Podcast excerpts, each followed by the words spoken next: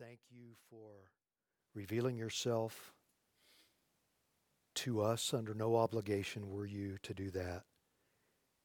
And we see from Scripture that's exactly what you did. And we can have nothing more from you because you've sent your Son as you gave us everything in Him. So help us as we settle in tonight that you would give us wisdom and understanding and grace as we look at what you did for our salvation through your Son. We pray in Jesus' name. Amen. Page 47, our memory verse, Ephesians 2 8 through 10, classic verses that we talked about last week. Verses for people who think that salvation comes from works or anything religious, has no merit before the Lord. By grace you've been saved through faith, that not of yourselves, it's a gift of God, not of works, lest any man should boast. For we are his workmanship, created in Christ Jesus for good works, which God prepared beforehand and that we should walk in them. Those are our verses for tonight for this very important chapter on salvation. Remember, we also talked about previously that salvation, saved, Savior, means deliverer, delivered, or deliver. So when we see salvation in the Bible, it's either salvation is delivered, deliverer, or deliver. And in some cases, it can also mean rescued here. That's what salvation is. Last time we also talked about it in your notes on page 47 in your memory verses. It says, For by grace, what's the definition of grace? Unmerited favor. You have been delivered through faith. What's faith? A term that's used often in our circles. What's the definition of faith? Dependence on, relying on another. That not of ourselves. The verse right there says somebody else did it for us. It is a gift of God. It's a thing given willingly without payment. That's a gift. Just like for a birthday gift or a Christmas gift, no strings attached. It's given not as a result of works. Very important section of Scripture that we talked about last week. So, building off of that, last week we talked about the sovereignty of God in salvation. Those he foreknew, he predestined to be conformed to the image of his Son. And we looked at those terms. Whom he foreknew, that would mean he entered into a relationship before he created the world. God did. And then he marked them out. That's predestination. He called people out who he foreknew and predestined over the course of time after we were born by our parents and through the course of time we grew up and were able to understand the gospel somebody came and gave us the gospel and we were called out by god summoned by him we were then when we believed in christ justified we were made righteous because of his righteousness and then we will be in time glorified. Positionally, we're there, we're just not there yet. So that's what we looked about at last week. So important in salvation, so important because man has a tendency to default to human works. Even in our sanctification, we'll sometimes look at our activities and think that this has merit, and in fact, it doesn't. All by grace. We pick up on page 48 how God implements his sovereignty and salvation. It was his plan in Roman numeral A. Now we pick up with Roman numeral B. God implements his plan of salvation. He puts his plan into effect. God has a plan. By the way, he always, he always had a plan. He never had a time where he didn't have a plan because he's eternal. Remember, we talked about in chapter 3. He's infinite and eternal, and he knows everything there is to know, and everything else that's unknown, he knows it, including his plan. But through the course of time, he created and implements his plan of salvation. And he did that, this is in your notes. He did that through a decree. It's so important that we look at God in eternity past and always known this of Him. In advance, beforehand, He had a plan for future events. And that includes your life and my life. Everything that we experience, conversation, event, He decreed it. That's what the Bible teaches in Isaiah 46, 9 and through 11. It's there. In your notes, here's how it's described in your workbook. The mystery which has been kept secret for long ages past, but now is manifested according to the commandment of the eternal God, has been made known to all the nations, leading to obedience of faith. That set of verses so rich. Look at what it says the mystery, something that's unknown, something that is revealed, is a mystery that has become known. He says the mystery which was been kept secret, what is it? The commandment of the eternal God, what? Made to who? All nations. What? Leading to obedience of faith. God's plan, his, his eternal plan. When we see things like this, God's decree to reveal his plan, it's always in reference to God's sovereign control over everything, over all events established in eternity past. Okay? Established in eternity past. That's what the Bible teaches. And the Bible teaches, as you know, that it's true that's its claims thousands of times when the Bible said and God said, or the Lord said, it's true. Even Jesus said, Sanctify them by the truth. Thy word is truth. So when we see verses like this, we know it's true because that's the Bible's claim. So let me emphasize this one more time. So important as we go through our study we will be challenged, if not mentally, by maybe someone else in the world. The authenticity of the Bible's truth. Is it true? Is the Bible true? Because if we have anything that would lead us to think it might have a bit of error or a lot of error, then we're off track because we're then going against the authority of what the Bible says to be so. And the Bible is its claim for truth, and so is his decree. So look here. What is man's spiritual condition before conversion? What is man's spiritual condition before conversion? What I'd like to do tonight, if we could, because we have a lot of verses to read. And if you don't want to read, just tell the one next to you, tap them, say, hey, I'd like to pass and not read. But we're going to start. Um, let's start back there with Mike. Mike, We'll just go this way and go all the way around the back row by Paul over to Kathy, back over here to Jeremiah. We'll work our way up, go through row two, up to Chad, work our way over across through the middle, over by TJ, over to Todd, back over to the front, and over here with Michael. You, and we're going to just come to the verses and stop and read them and do a fill in the blank, and we'll talk about some other things too, okay? Everybody good with that? Um, Mike, uh, Ephesians 2 1.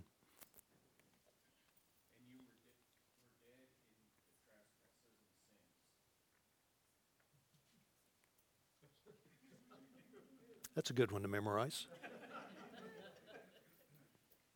what is man's spiritual condition before conversion? Dead. Somebody says, I don't understand that. Tell me what that means. What would you say? And I know there's a lot of people here, don't feel like you're going to put yourself on the spot. It's okay. We're just going through it together. Man is dead in his trespasses and sin. I don't understand what that means. What does that mean? Okay, well, I'm alive now. I'm living. Alive in Christ. That's that's good. So, what am I dead in? He has the condemnation of death upon him. He's, he's, he's got that judgment. The wrath of God righteously resides upon him. Exactly. spiritual condition. So are you saying my spiritual condition is dead? Prior to conversion? You guys agree with that? You're absolutely right. Spiritually dead. Separated from God, spiritually dead. My, my body's alive, but my spirit is dead. Prior to conversion. You guys ever heard of a conversion van? What do they do to it? They change it. They, they cha- that's conversion. We're going to talk a little bit about that in more detail um, coming up in Roman numeral 2, but just give you some food for thought here on conversion, just to have this in your mind. Conversion refers to the response of us to God's offer of salvation and our understanding of who we are. That's different from regeneration. Regeneration, and the reason I'm bringing it up, is the opposite side of conversion. Regeneration is God's doing. The soul is passive. My soul is passive. In regeneration means make alive again. John chapter 3. We can read there. Conversion is the active so- side of the coin. It brings about a change and a conversion. So just think about this before we get over to Roman numeral 2 on conversion. It's a response to the human side of what the Bible teaches to respond to the offer of salvation. Think of a conversion van. I'm converting that van from what it was to what I want it to be. In God's case, He's going to change us from what we were to who? His Son. He's going to change us to be like His Son. Wonderful truth. So as we look at salvation, deliverance, deliver, deliverer, inside of that, which is the fancy word for that is soteriology, inside of that, we're unpacking some of the pieces of salvation. Conversion is one of them. And that's why they ask here, what is man's spiritual condition before conversion? Mike he's dead in his trespasses and sin. Not everybody believes that out there. Most don't. And some will twist that particular view of being spiritually dead to a term called semi Pelagianism. Pelagian was a monk from centuries ago, and he believed there was goodness in man to make a choice for God. And so, with that came views of Pelagianism, then semi Pelagianism, which is this man has some good in him, but also has some bad in him. And people who manifest those beliefs would be the Catholic Church and anybody else who would think that any of their good works would manifest itself to receive grace from God. We just read via Mike, we're all spiritually dead before conversion. So important. What does God, the Holy Spirit, do concerning sin? We're at John 16, 8. You want to do that, Michelle? Whenever you're ready.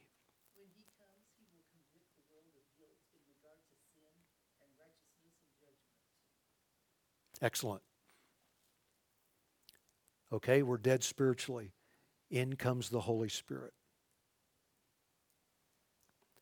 via the gospel. Always got to have the gospel. We'll talk about that too. What does he do?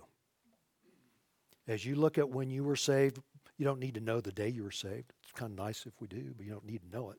Just need to know that you are and that I am. That's what we need to know.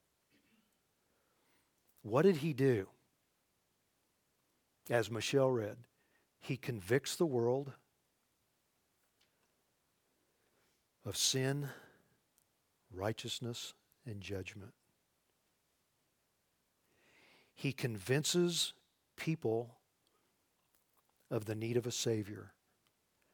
And he does it three ways. He convicts of sin.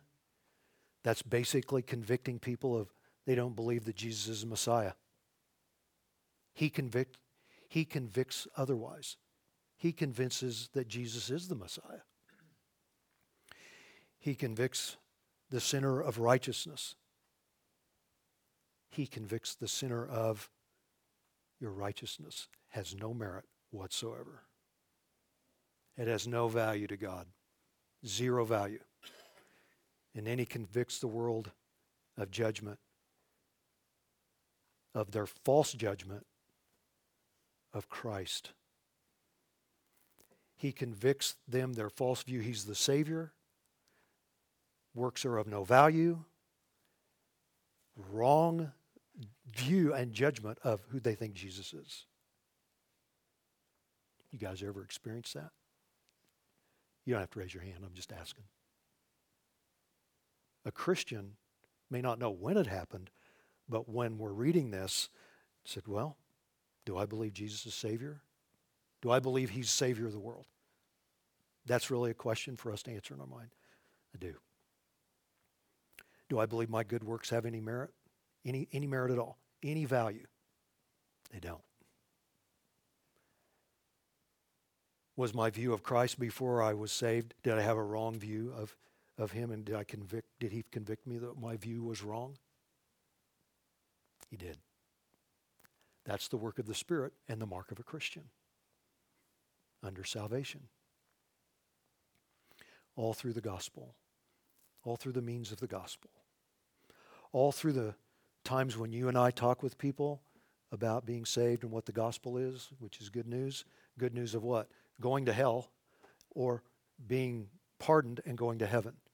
We tell him the good news. He takes that, the Holy Spirit does, and he convinces and convicts. So good. So good. Here's an important question. Number three What is needed before someone can know the truth? We've touched on it a little bit, but not to this level. 2 Timothy 2.25. Vic, you got that? Okay.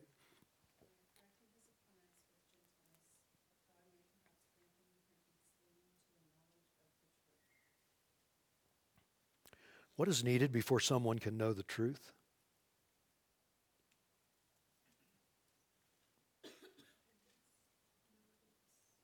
Repentance. And what does repentance do? According to what Victoria read, what does it do? It, it turns us away from sin. Where does it lead us? To God, how? The truth. It does exactly what you said, Shirley. It leads us to the truth. So a question comes up do I how do I know the truth and repent? I got to hear something to repent of something.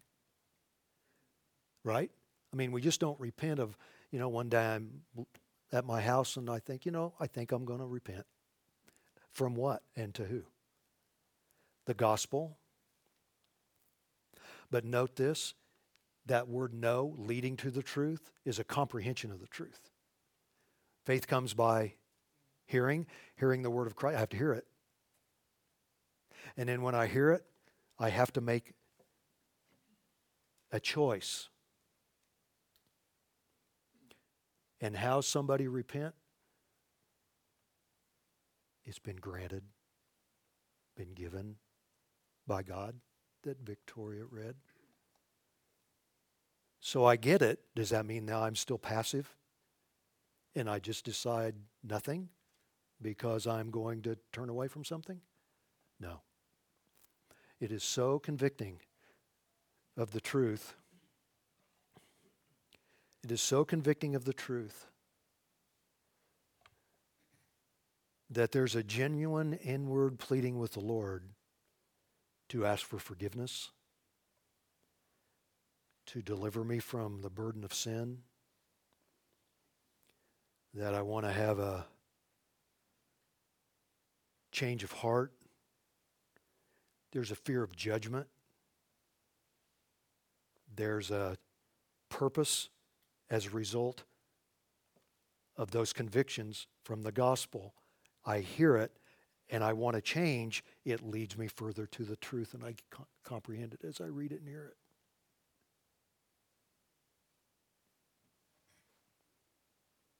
Is that cumbersome? Does that sound cumbersome? Yeah, Grant. So when it says that if perhaps God may grant them repentance, um,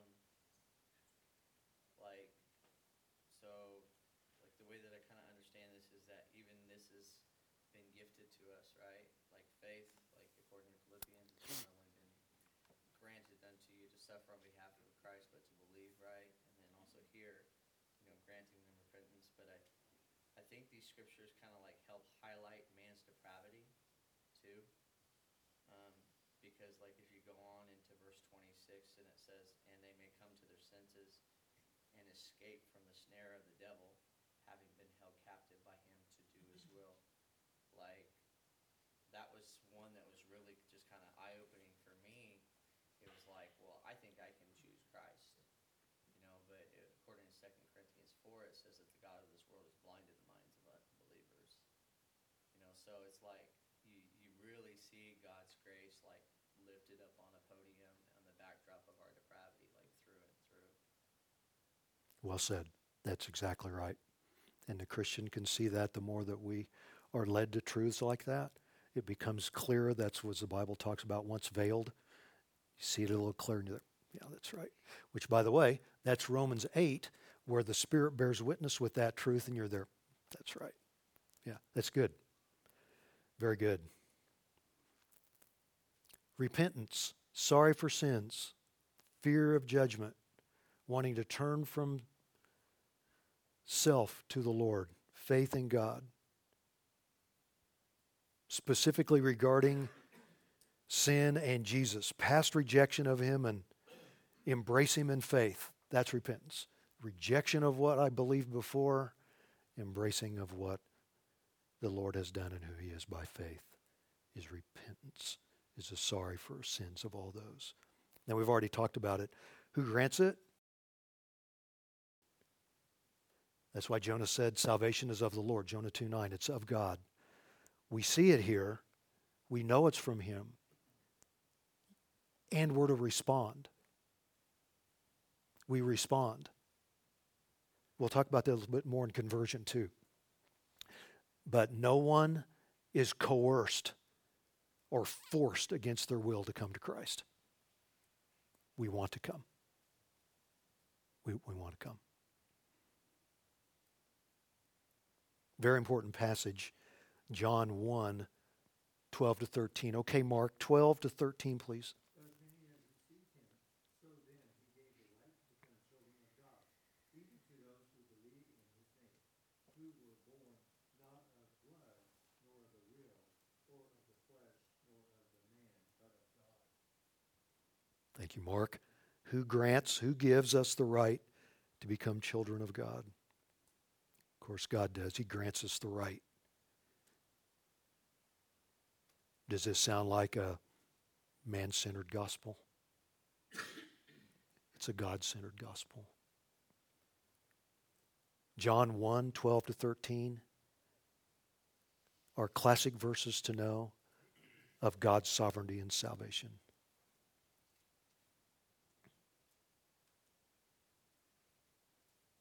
Look in your box. Note that this right or privilege is not granted to us because of our birth.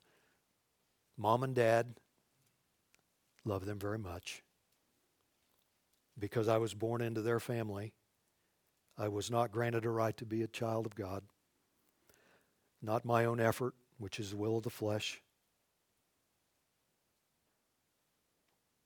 Nothing I do will merit grace or my own will. I can't will myself to be in God's family. There's nothing I can do, nothing I can will, nothing I can be born into that grants me salvation. So, going back to last week, whom he foreknew, he predestined.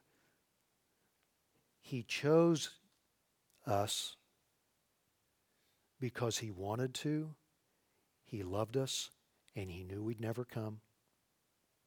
We didn't want to come, and we couldn't be born into any family to come. And he knew what we'd be like after he saved us. He knew the sins we would do, continue to do. He loved us anyway, and he saved us. Who causes growth in a believer? 1 Corinthians 3 6. Mark, do you have that?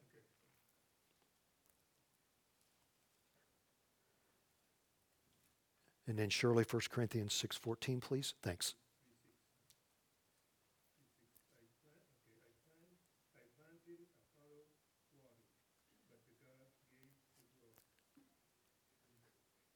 Who causes growth in a believer? Yeah, that's it, Mark. Got it. Yeah. Who causes growth?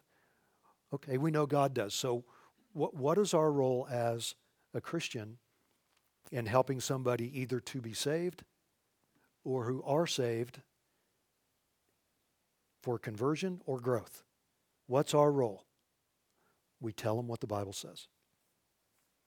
We can't, we can't change their thinking as hard as we try. One sows, gives the gospel. Somebody else says something, waters. We don't know what stage they're in. God gives the increase. So when we talk to somebody and you're wondering, well, I wonder what they know about the Bible, I wonder what they know about salvation. We have no idea who has come up to them previous, and maybe somebody's already sown something. So we may be watering. Or maybe it's all brand new. We may be sowing the seeds of truth. We don't, we don't know.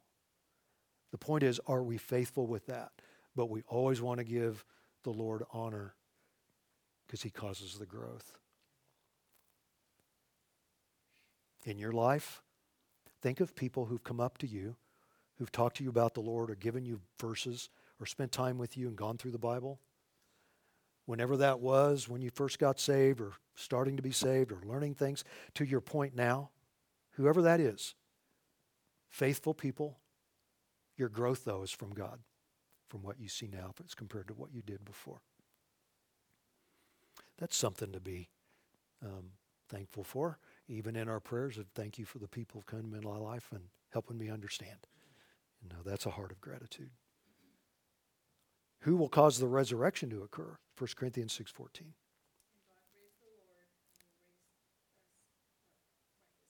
There we go. God will cause the resurrection to occur. You specifically, me specifically, by his power. So that's how God implements his plan for salvation.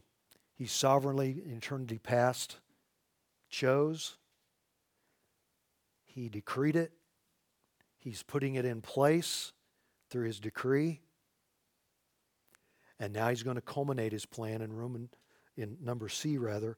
This is his highest point. Let's look again at Romans 8:29 into whose image we will be ultimately conformed.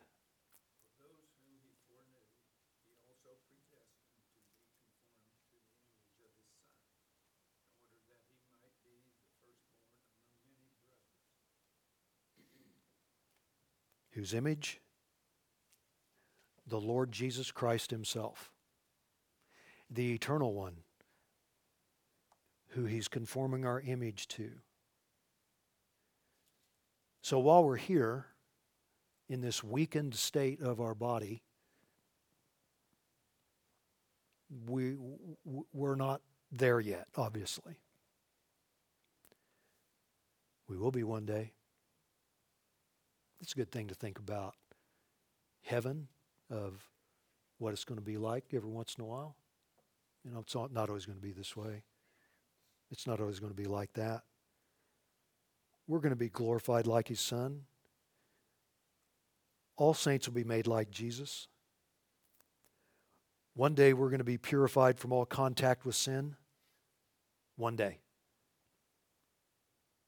No more contact with sin, with self and with other people, and everything else we touch in the world.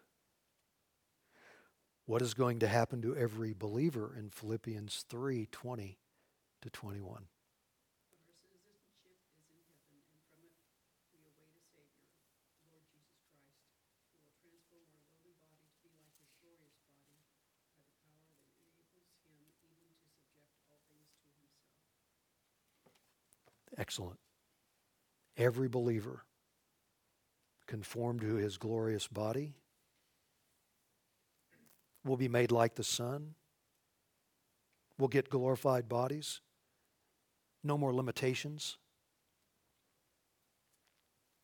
that we now experience. Sometimes you'll see the Bible talk about lowly bodies. That's the limitations we're in. What are we limited by? Disease and sin. We're limited by it.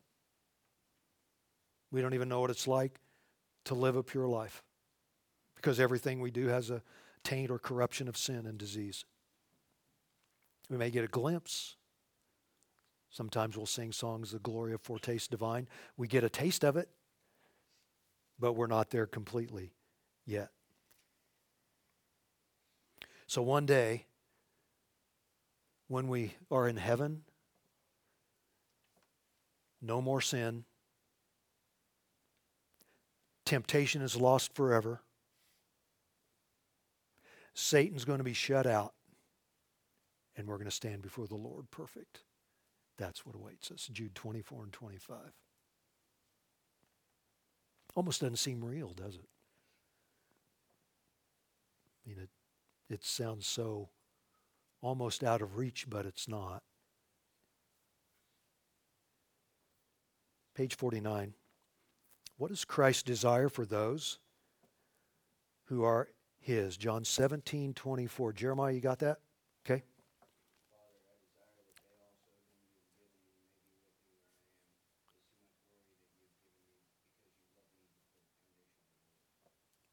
Excellent. What's his desire? What's Christ's desire?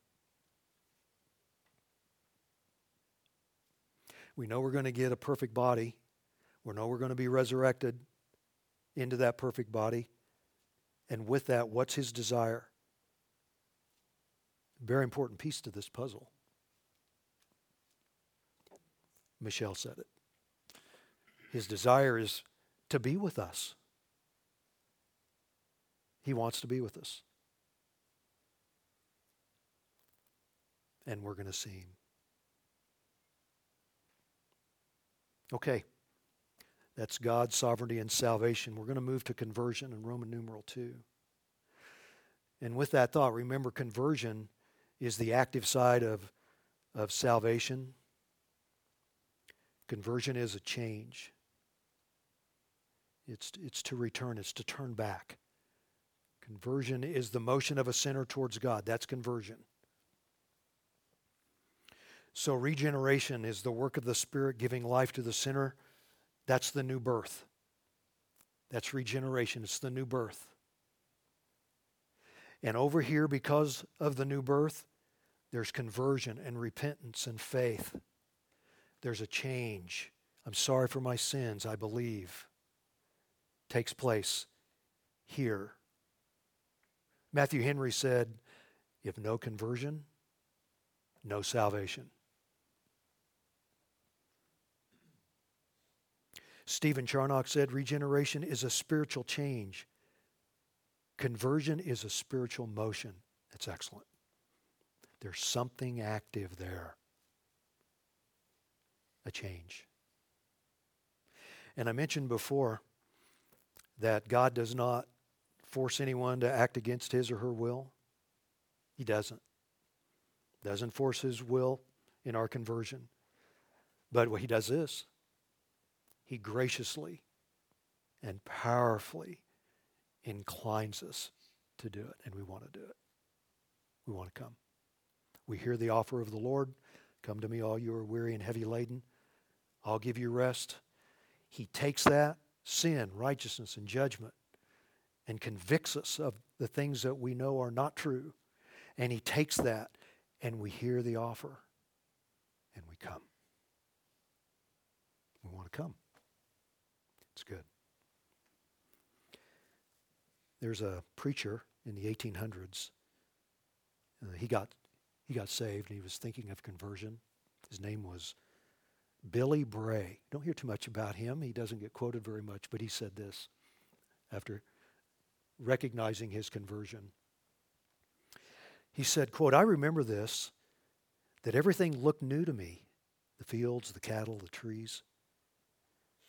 I was like a new man in a new world. It's good. Have you experienced that? Recognizing salvation, recognizing what was and what is now. It's all new. Everything's new. See things differently.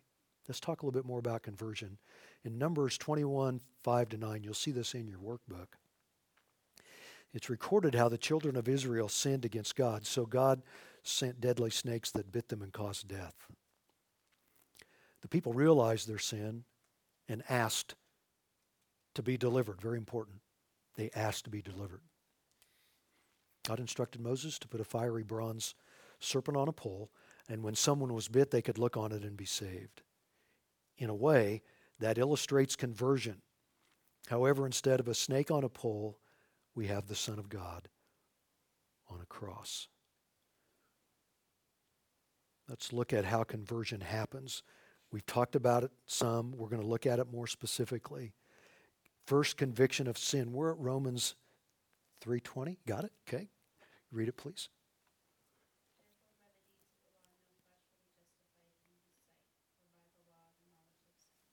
If we could memorize a handful of verses, that's one of them. Romans 3:20. Excellent. What has God given man to reveal man's sinfulness? The law.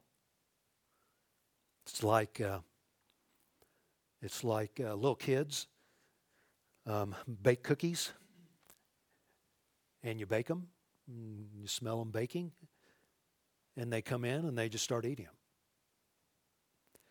But when you say uh, you can't have any cookies until after supper at 6:45 tonight, that's the law. Does that sometimes keep that kid from eating cookies? Depends on the kid. But he knows that's what he's to do. That's what the law does.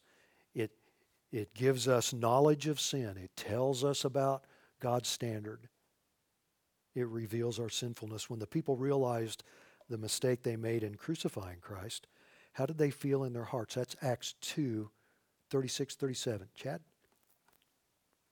Let all the house of Israel therefore know for certain that God has made him both Lord and Christ, this Jesus whom they crucified.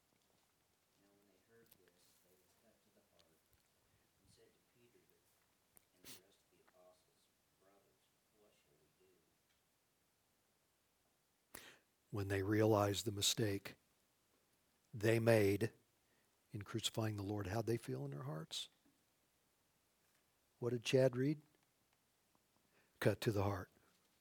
Or convicted of their sin. They realized what they'd done. So there's a conviction there. Power of the Spirit, by the way, going back to what was read earlier. Let's look at repentance from sin or sorrow from sins. Why did the tax gatherer cry out to God in the temple? Luke 18 13. Please. Luke 18 13. The tax collector, standing far off, would not so much as raise his eyes to heaven, but beat his breast, saying, God be merciful to me, a sinner. What did he know? He knew he was a sinner. That's an issue with everyone who's ever been born after the fall. A sinner, the issue is recognition of it. All's a sinner. 2 Corinthians 7 9 to 10. Bill? I now rejoice not that you were made sorrowful, but that you were made sorrowful to the point of repentance. For you were made sorrowful according to the will of God, so that you may not suffer loss in anything through us. For the sorrow that is according to the will of God produces a repentance without regret, leading to salvation, but the sorrow of the world produces death. Excellent. What does godly sorrow over sin produce? Repentance. And what does it lead to? It leads to salvation. That's why repentance is so vital, according to 2 Corinthians 7 9 to 10. We, we talked about repentance means a turning away from sin and turning to God. It's a change of heart, which results in a change of behavior.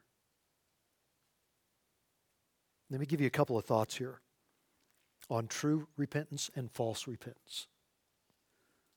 Because you ever seen people who are sorry for what they did,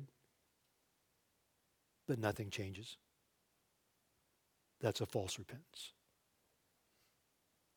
True repentance is the opposite. John Calvin said this the beginning of repentance is the confession of guilt. I'm guilty. I'm guilty.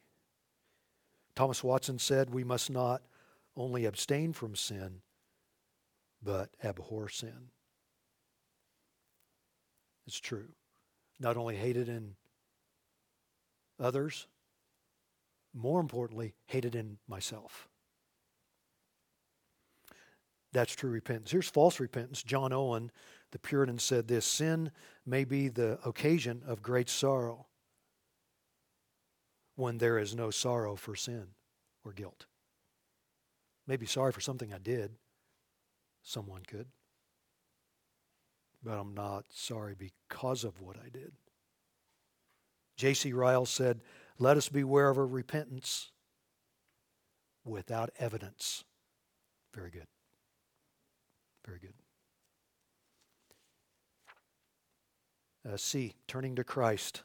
When a person who had been bitten by a deadly snake looked at the serpent on the pole, he or she was exercising faith in what God said.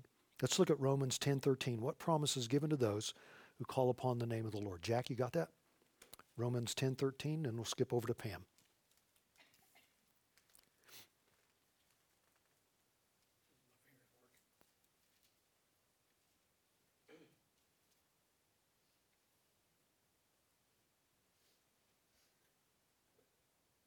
For everyone who calls on the name of the Lord will be saved. That's quite a promise, isn't it?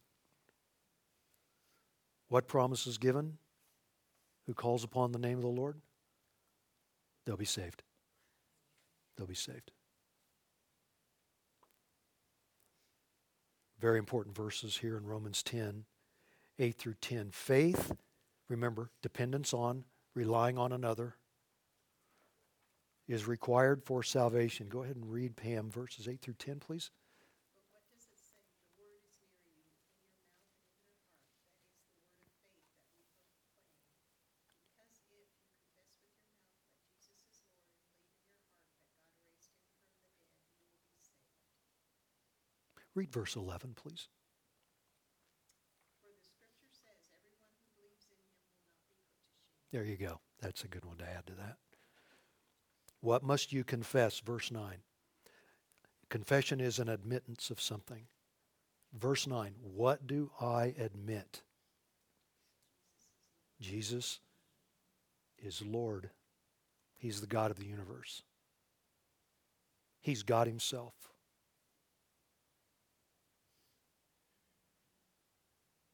Jesus is God. what must you not only confess and admit, but believe?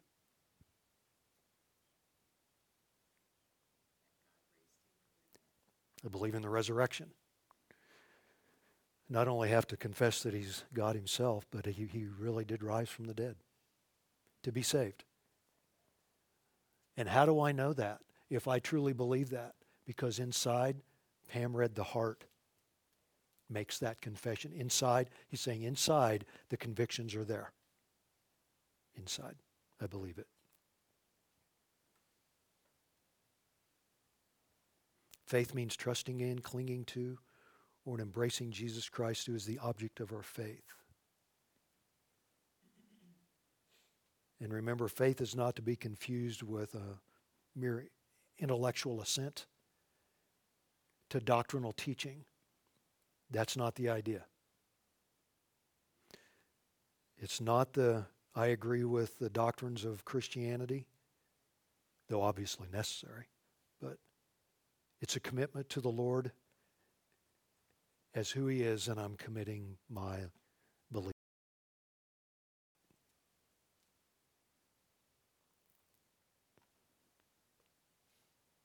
That's quite a commitment. When you think about it, we're committing to something uh, we haven't seen, and to someone we haven't met face to face. That's a lot. Again, that's the work of the Spirit. Because it, it's inside saying, but, but it is true. It's true. Also, here on page 50, with conversion continued, something else happens. Uh, becoming slaves to righteousness. This is Romans 8, 1 to 2. Faye, do you have that? Okay. There is therefore now no condemnation for those who are in Christ Jesus. For the law of the Spirit of life has set you free in Christ Jesus from the law of sin and death. For the one who believes in the Lord, what is the penalty for sin?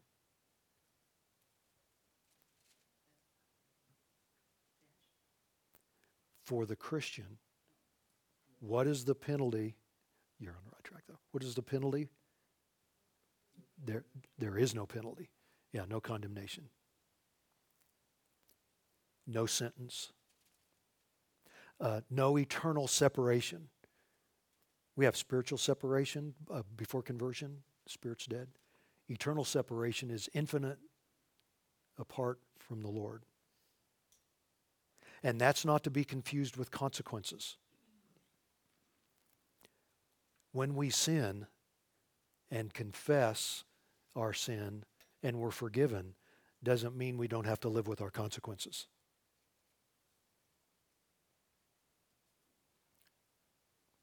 if we tell our son not to go out into the street and ride his bike between 4:30 and 6 in an, on an autumn evening because of dusk and hard to see and he does it anyway and he gets hit by a car he did what he wasn't supposed to do he says mom and dad i'm sorry i'm so, i shouldn't have done it but he still broke his leg. Now he has to live with a broken leg till he heals. That's the idea. So when we talk about condemnation, there is no penalty for our sins because the Lord paid for them. But as a Christian, when we do sin, there's no condemnation, but there are consequences that we have to live with. For what is the believer free? In verse 2 that Faye read, sin and death.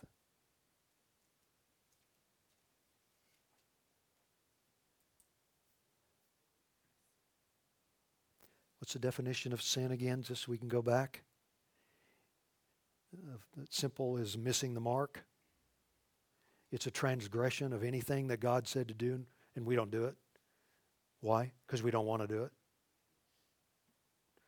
Because we're all rebels at heart and reject Him That's sin. So we're free from that and then death, which is eternal death, which we talked about before. What benefit results in Romans 6:22? Um, but now that you have, that you have been set free from sin and have become slaves to God, the fruit you lead, you get leads to sanctification, and its end, eternal life. What were we before we were converted? Slaves of what? Sin. And now what are we? What does a believer become? Slaves of righteousness. Slaves to the truth because it's right and it's always good. That's a benefit. Sanctification is the process of being conformed to the image of Jesus Christ. We're slaves of God. We have fruit or evidence on to sanctification. That's an important word. We're going to actually have that this Sunday in Grace Life on in our continuing series on the pursuit of purity, which is really the pursuit of holiness. The pursuit of that is always rooted in Christ. Because we're in Christ, we're positionally sanctified, set apart, but in practice, that's where we have issues. And evidences of one's salvation, as Charles Spurgeon says, is holiness, and that's the visible side of salvation. Sanctification or evidences, which we're going to talk about here in Roman numeral 3, is holiness or purity. So that's the end of our point two of conversion. Let's look at Roman numeral 3 on page 50. Evidence of salvation. Three important evidences of a true believer are faith that works, love that labors, and hope that endures. In 1 Thessalonians 1 3 to 4.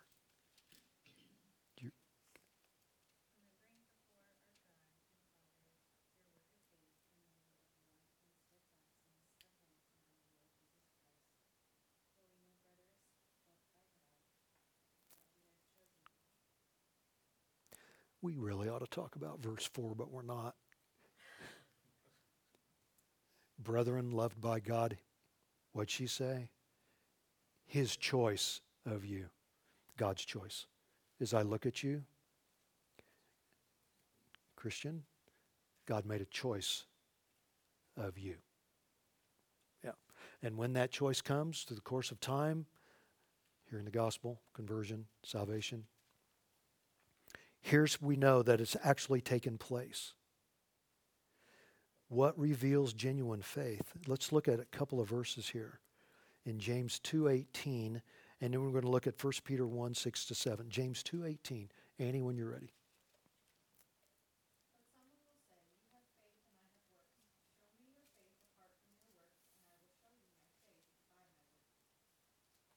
What reveals genuine faith? Works. What kind of works? Good works. And when were those works put in place? Verse 10 of Romans, verse 10 of Ephesians 2. For we are his workmanship created in Christ Jesus for good works. Faith proves itself by works. Works does not merit grace. And those passages there in James 2 to 14 to 26 oftentimes is used to show that works merits grace. It does not. It is a, a verification of the faith that's already taken place inside.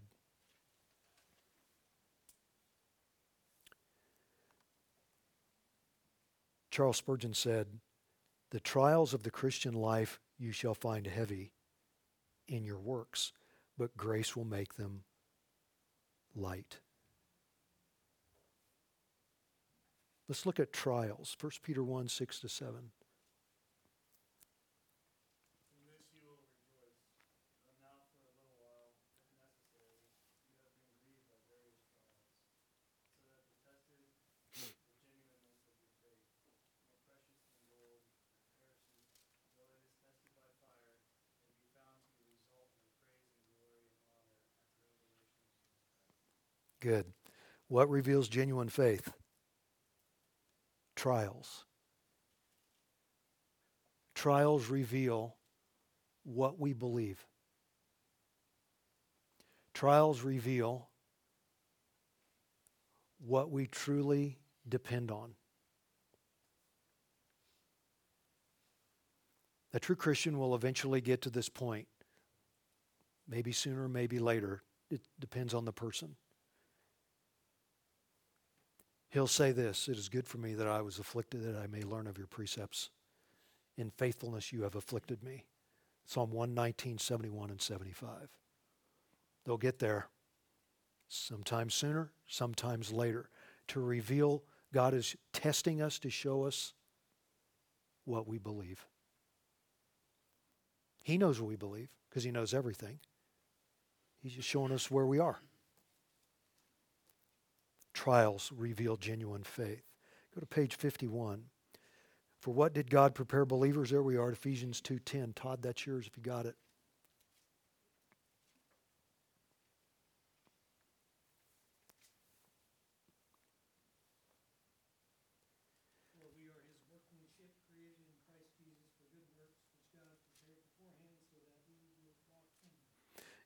Good.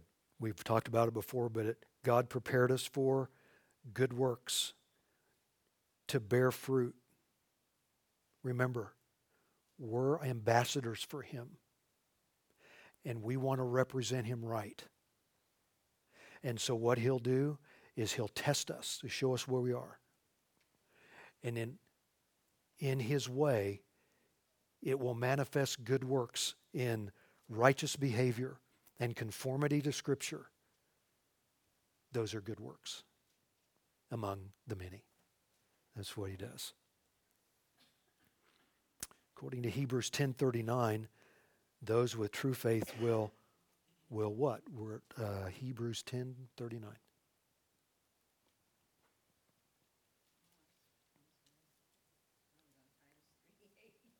I don't even mind if you read that. This is a faithful saying, and these things I want you to affirm constantly, that those who have believed in God should be careful to maintain good works. These things are good and profitable to men. That's good. Very good. Hebrews 10:39. For God is not unjust to forget your work and labor of love which you have shown toward his name, and that you have ministered to the saints who do minister.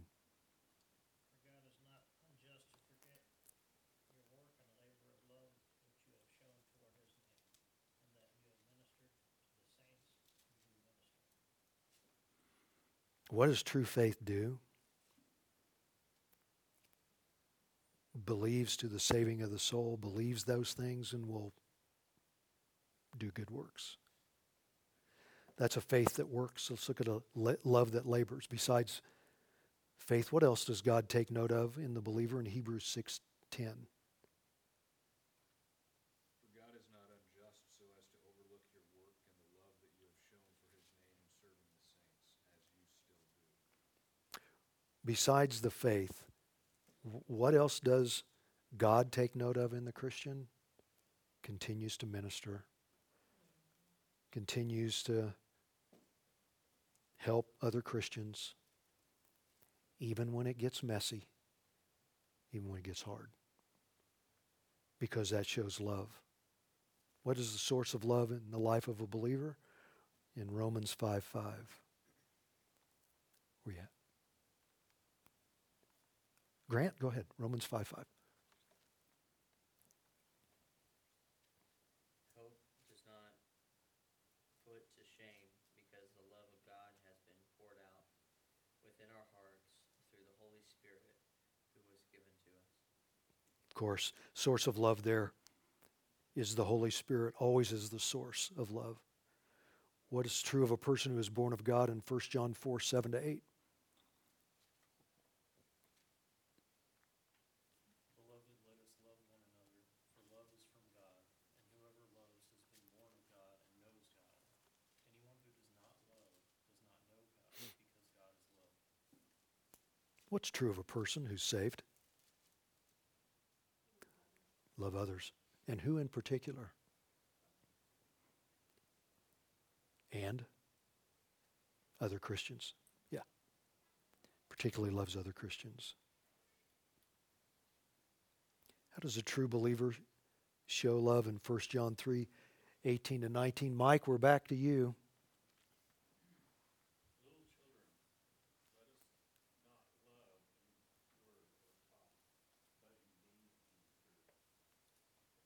How do we show love? What's he saying?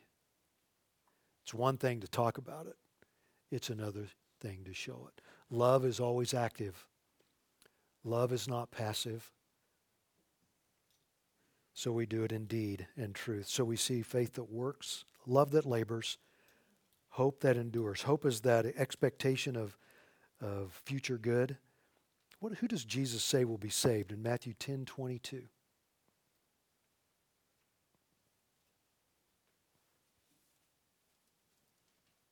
All men will hate you because of me, but he who stands firm to the end will be saved. Who does Jesus say will be saved? Those who endure. One of the main marks of a Christian is endurance in the Christian faith, staying with the Christian faith, even when it's hard, and bears it patiently. The mark of a Christian. We don't have time for it, but in 1 John 2:19 the Bible says they were of us but they were never of us. And so, since they were never of us, they left us because they were never of us. What, Sounds repetitive, and it is. What's his point? People get in church, Christian surroundings, oftentimes say Christian things, do Christian duties. Tests of life come, oftentimes, and they leave the Christian faith. The Bible says they were never saved because Matthew 10 22, they didn't endure. The Bible calls them tares. Wheat and tares, they're tares. People who are sown among Christians are called tares or unbelievers. What gives us our motivation to endure? 1 Timothy 4:10.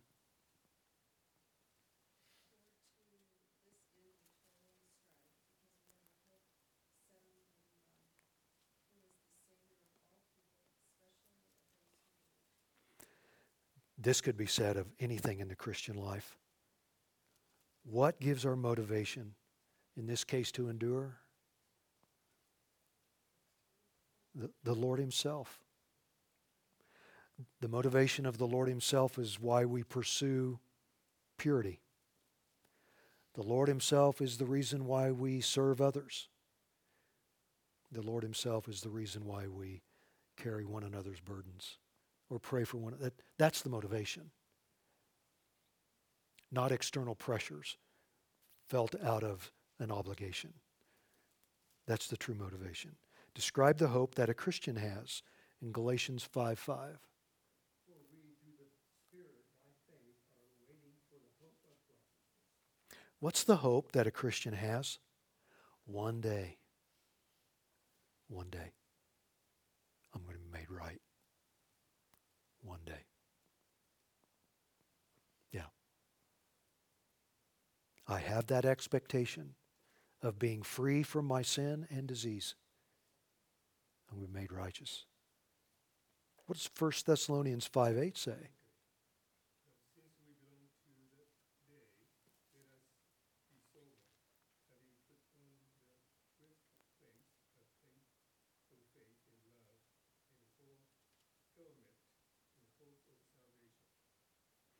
What another what is another hope?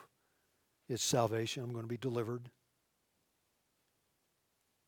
And then Titus 3 7. So by being justified, oh, excuse me, so that being justified by his grace, we might become heirs according to the hope of eternal life. I'm going to be made right. I'm going to be made delivered, and I've got eternal life. That's our hope. That's the, the description that the Christian has. Page 52. The three that abide.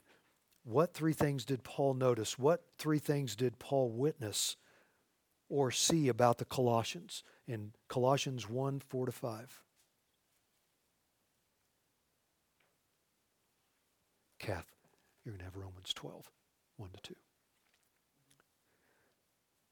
Whenever you're ready, Paul. Yeah. Um, Colossians 1 4 to 5. Since we heard of your faith in Christ Jesus and of the love that you have for all the saints, because of the hope laid up for you in heaven, of this you have heard before in the word of the truth, the gospel. Good. What do you see when you talk to other Christians? What do you hear them talk about? What do you notice? Just as a rule of thumb, people you really trust. I'm sorry. See joy? Hope? Absolutely. Is there any chance of something else beyond what, Right. You're describing what Paul read. Hope for the future. Hope for what's coming. Hope that I'm I have a reservation there. That's 1 Peter 1 4, by the way. And I'm going to go. I get to go. And we we see these things, people talk about their hope of going to heaven. You'll no, maybe you'll notice that with some Christians, other Christians, or maybe you'll notice that they, they have a faith in Christ. They'll just they'll trust him through it. They'll trust him, even when it's hard. And sometimes you might even see their love for the for other people. That's exactly what evidence is. Not only what Paul noticed for the people that he had um, founded a church at, but also he saw it in them and even in himself. So, do we see those things in ourselves? We're not talking about it being perfect. I have perfect faith in Christ and perfect love for other people and a perfect hope for the future, but do I have do I have marks of that? That's what we're looking for for evidences.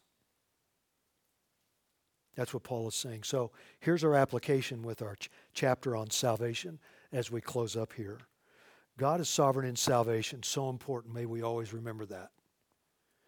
The believer is not called to salvation because of his or her own worthiness, but because of God's purpose and grace. We don't have time to read Ephesians 1 3 to 14, but that speaks of it. Let me give you one verse that also speaks of it 2 Timothy 1 9, who saved us and called us with a holy calling, not according to our works, but his purpose and grace. So, realizing that God has chosen you for salvation, and I'm going to make probably a wrong assumption that everybody believes that in here, but I want to make a good assumption. Everybody believes God is sovereign, and you believe it for salvation. And realizing that God has chosen you for that, here's a response Romans 12, 1 to 2. I appeal to you therefore, brothers, by the mercies of God, to present your bodies as a living sacrifice, holy and acceptable to God, which is your spiritual worship. worship. Do not be conformed to this world, but be transformed by the renewal of your mind, that by testing you may discern what is the will of God, what is good and acceptable and perfect. Excellent. What's our response? We just went through everything in God's sovereignty for our salvation. A heart of gratitude is an indicator of one's spiritual life. And when I respond with, well, Lord, I don't know where this is going to go, but I'm going to ask on how I can honor you in whatever you bring my way. That's a living sacrifice. And this, help me not to be conformed to this world. I can't be conformed to this world. 2 Corinthians 10 is the philosophies of the world that is pounding me with the world's ideologies. The more I listen to the world, I'm conformed to the world. The more I read the scriptures, the more I renew my mind. And I think of it. We have to fight it. We have to fight it. When we sin against God, the Puritans said, You have now become an insurrectionist. You do not believe God and you don't want to follow Him, so you are going against Him. You are conf- now conformed to the world and you are no longer a living sacrifice and you don't have a heart of gratitude of what He did for you. Flip it. I don't want to be conformed. So I think I'm going to read and pray. I need help. Lord, help me to know where to serve because everything you do that bring you come my way is always by your perfect providence. I know it's true because your word says so. I just don't know where it's going, so I need your help to have the faith to believe you. What's the wrong response? That's Romans 6 1. You want to read it, Jeremiah? You got it? Then we'll close there.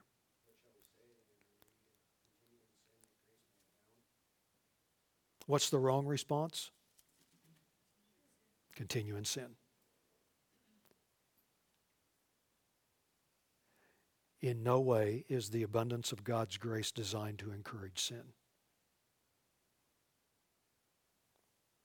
Some people believe in easy believism, which is I believe in God's grace and I can do whatever I want because God's grace will forgive me.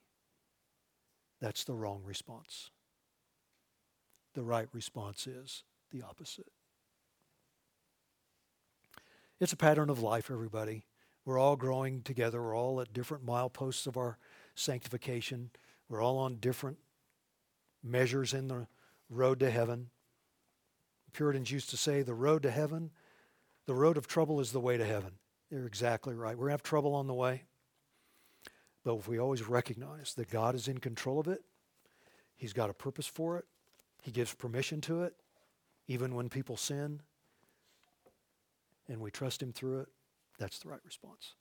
based on the salvation we've been given. Okay, there we go. That's chapter 6.